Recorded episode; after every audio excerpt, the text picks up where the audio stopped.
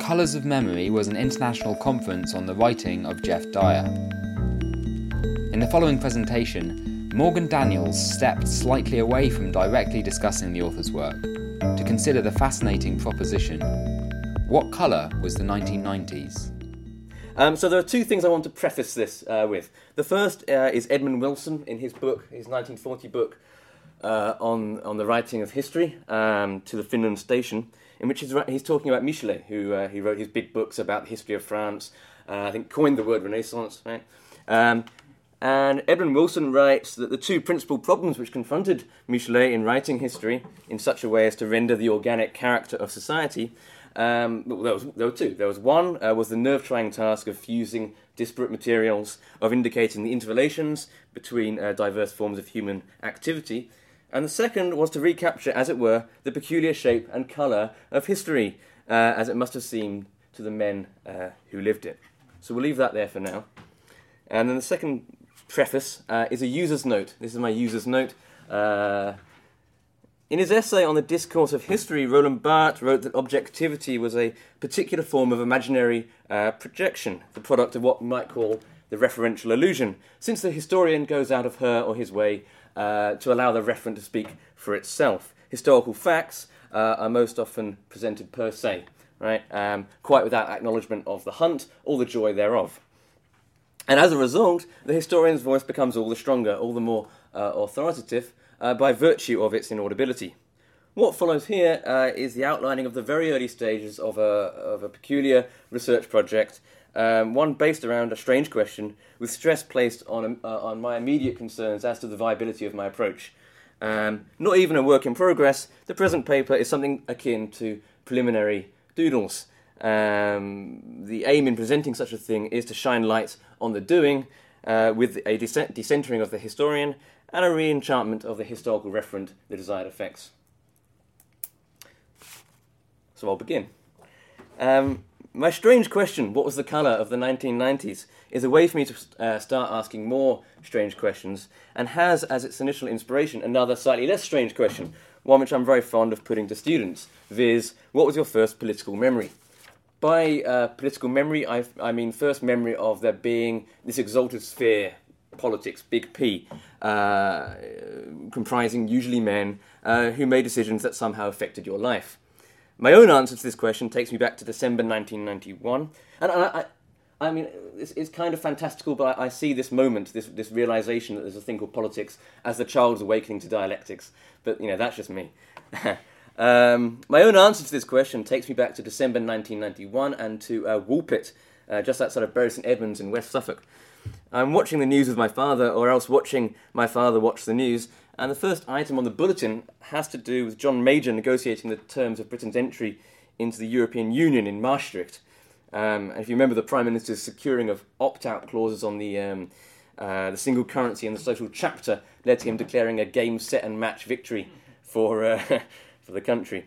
Oh, my father said, John Major has been abroad. I thought the country seemed a lot less grey today. Um, a recent exchange of text messages with my dad, however, uh, revealed that for him, even grey is pretty generous when it comes to describing the years that followed. Quote, the 90s feel pretty black. Um, even when Margaret Thatcher left, there was a kind of bleak. And I've noticed that I use the word bleak five times in this paper and I don't know what to, I don't know what that, that means, but uh, hey, count them. Um, the 92 election was a low. How could people be so dumb to put the Tories in again? Major was a fool unless briefed up to the eyeballs. When Blair got in, a person I knew said all of London wanted to talk to each other. The Soviet monochrome had lifted. Thus was provided the first answer to my strange question what was the colour of the 1990s, which I now ask most everyone I meet. In asking mischievously and awkwardly about colour, I'm very obviously following in the footsteps of Michel Leiris, uh, who, in a 1938 address to the Paris based uh, College of Sociology, asserted that an exact understanding of oneself uh, is amongst the most sacred things uh, one can possibly aim for, and that therefore we should all be searching deep into our memories to, quote, discern the colour of the very notion of the sacred. And in the hands of the Australian anthropologist, uh, this became the question and book, uh, What Colour is the Sacred? So, in part, I'm almost angling here for history as therapy, uh, for all but one of my first memories resides in what I'm perfectly happy to call the 90s.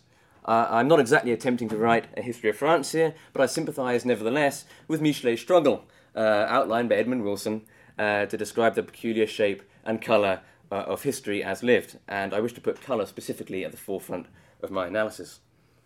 Um, this is where this is where my toes uh, come in, and you're stepping thereon. Um, but thank you. Chief among my tools for rethinking modes of contemporary history, for grasping at that which is uh, so near and yet so far away, is Geoff Dyer's beautifully bleak 1989 novel about life in Brixton, The Colour of Memory, which, like Andre Breton's Nadja or the gangster movie, takes the city as a lead character, and it co-stars, uh, as we've just heard, a sort of historical moment, uh, an 80s, a mid to late 80s, during when, coincidentally, my father also lived in Brixton. A reading of The Colour of Memory in conjunction with the initial spoils of my uh, asking, my incessant asking about the colour of the 90s, goes some way in explaining what sort of history it is that I wish to write. The sort of history I am aiming for uh, is a social one, the work of a thousand hands, to borrow from Raphael Samuel. I'm interested in the coalescing of analysis uh, and recollection, however vague, faulty, or rose tinted, talk about the colour of memory, right? A central tactic of which is the collaging of responses to this question um, as to the colour of the 90s. Uh, responses garnered in both relatively formal workshop environments and as part of day to day conversation. Now, those first workshops broke down, and, I, and, I, and, as I say this, I feel like breaking down is, is the wrong way to put it, as if I'm being critical, um, but I'm going to stick with it uh, nevertheless. They broke down into a series of exact recollections, uh, the colours of memories uh, more than the colour of memory.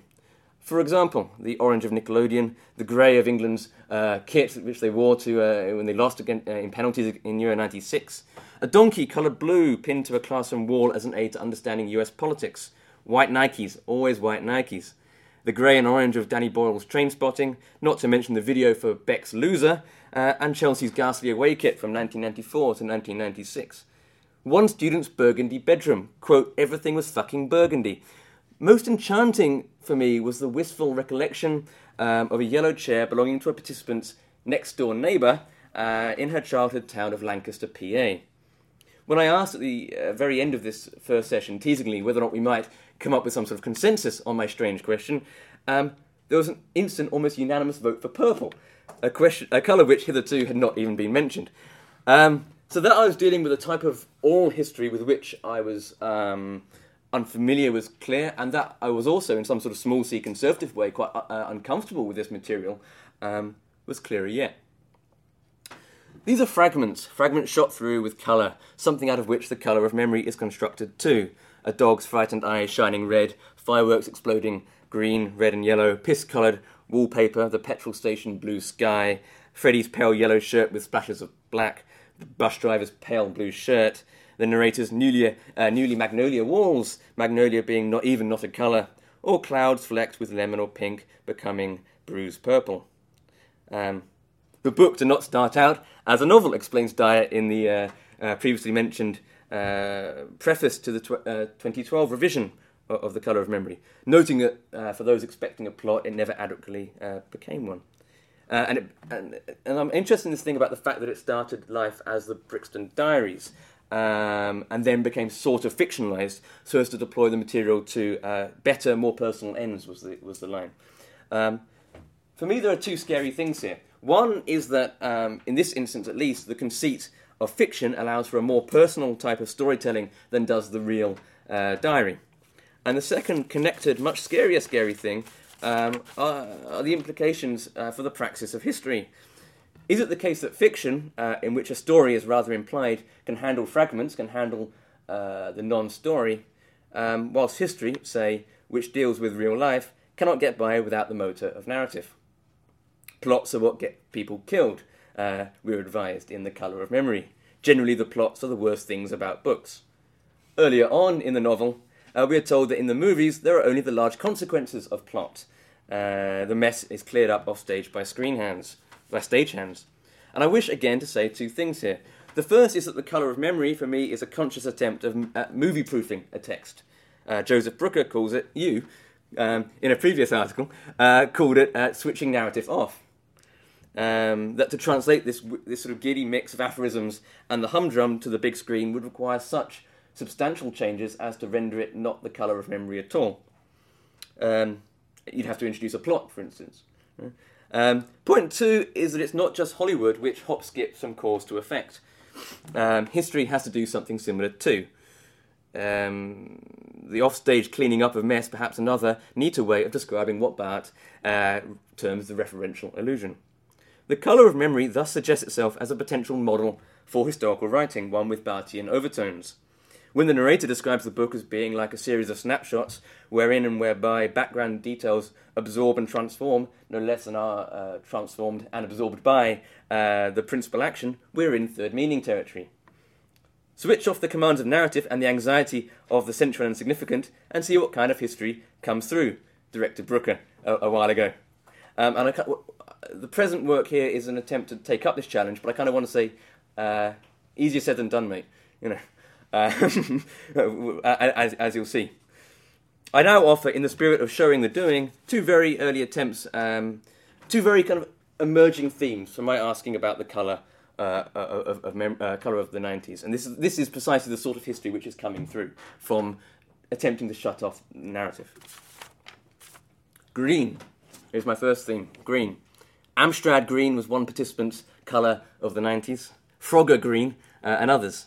In other words, the green of burgeoning technology, as in night vision equipment, the use of which by mainly American news networks during the first Gulf War was a major innovation and heralded in a whole new audio-visual grammar uh, for live reporting right at the beginning of the 1990s. As the disposable heroes of Hiphoprisy put it, uh, armchair generals could now enjoy the excitement of video warfare. But there is green per se, and there is green as synonym for something like environmental concern. Multiple participants uh, raved about jungle or tropical rainforest green.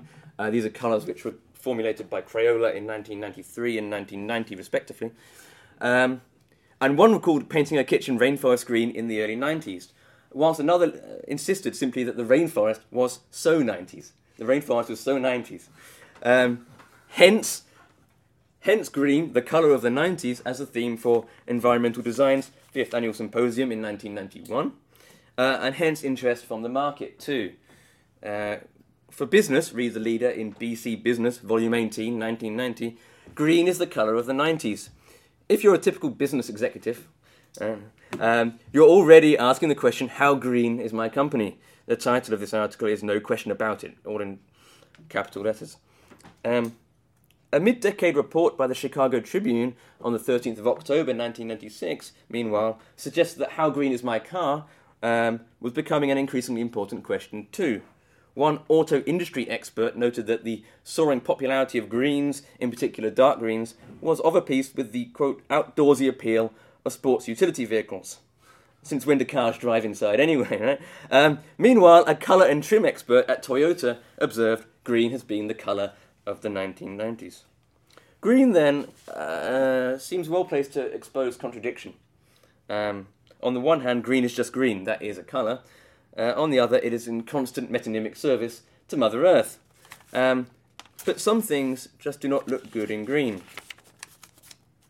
In order for a colour to, uh, to function symbolically, wrote David Batchelor in the latest issue of Art Quarterly, it has to be reduced, generalised, simplified, and flattened. Green as colour, I want to suggest, uh, does a good job at resisting symbolic misappropriation um, attempts to so flatten it, precisely because it is so charged with meaning. Take the Reform Party of Canada, um, antecedent to that country's present day Conservative Party. Formed in 87 with a distinct red and white maple leaf logo, uh, at the turn of the decade, a decision was made to rebrand in green. Green being described in a 1991 book on the rise of the party and its leader, Preston Manning, as the hot colour of the 90s. Quote, For us, green denotes growth and vibrancy and freshness, explained Manning's executive as, uh, assistant. Uh, in more recent years, Manning has been a forceful advocate of green conservatism, um, insisting in 2008, two months before the collapse of Lehman Brothers, that the market knows best when it comes to the regulation of natural resources in North America. Theme number two grey, black. Talk about colours as symbols. Consider poor white and black. Batchelor urges, pre-flattened colours who thus generally do well when they stand in for grand things like good and evil. Um, it is black I want to consider here. Um, it was the first answer to my strange question, what was the colour of the 1990s?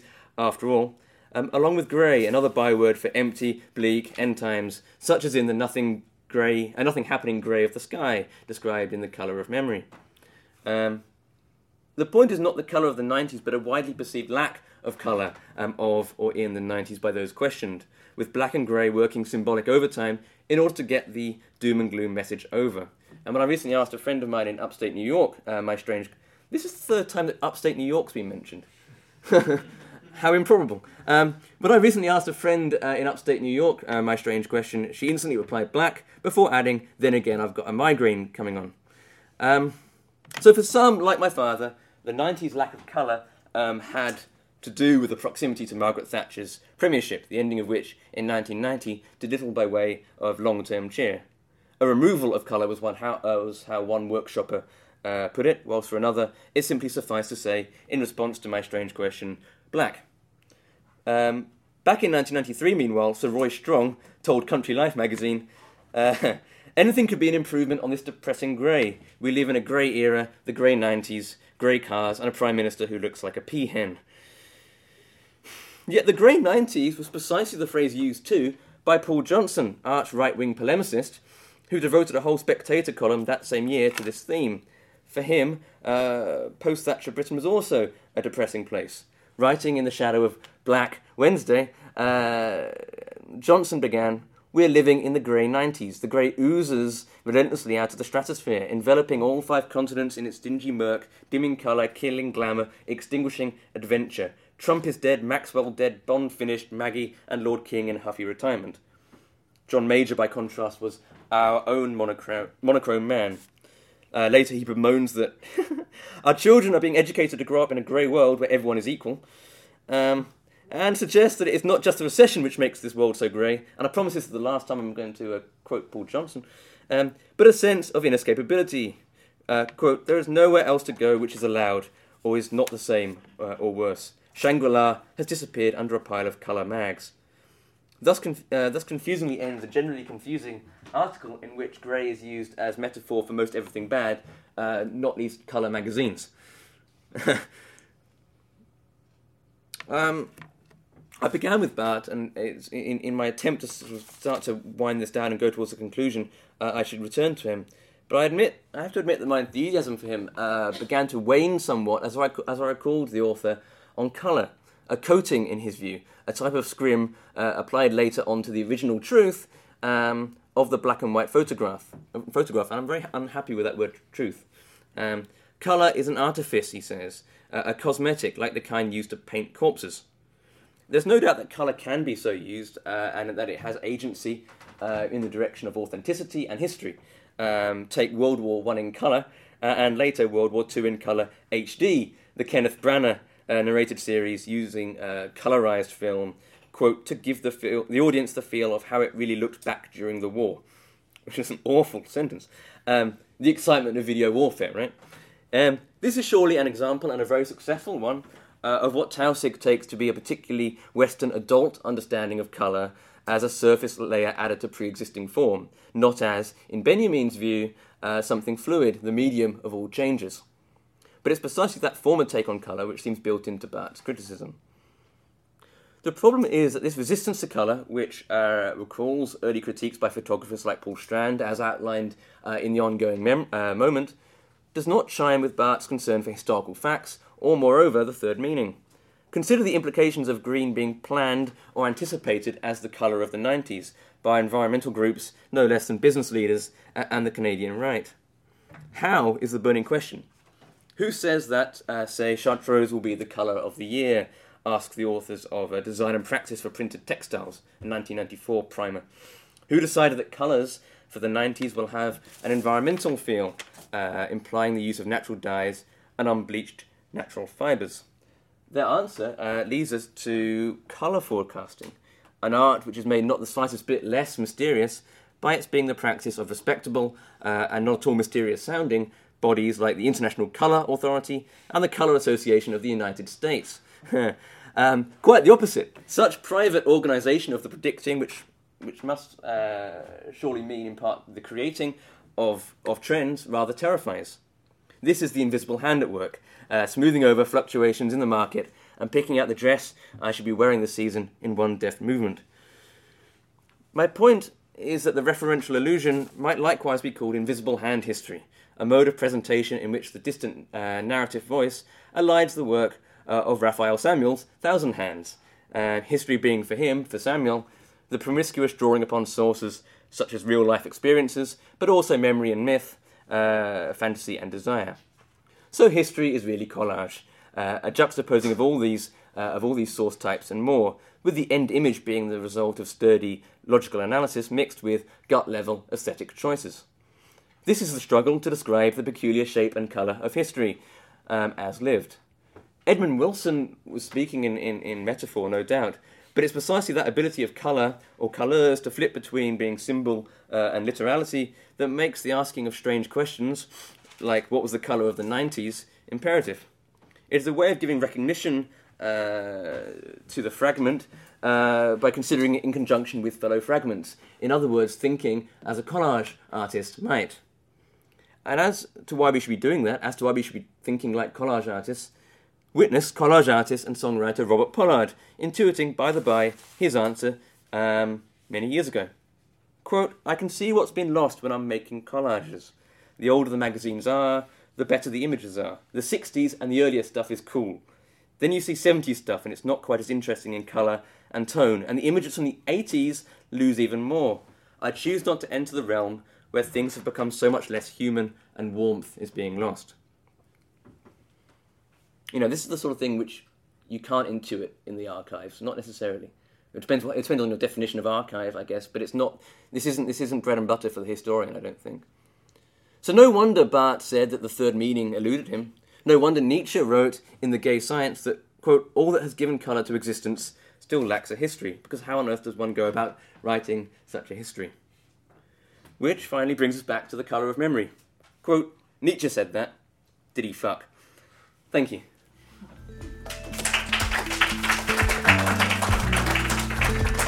That was Morgan Daniels thinking about the colour of the 1990s. The Colour of Memory conference was covered by Pod Academy and there are more talks, a reading and a Q&A with the author on podacademy.org.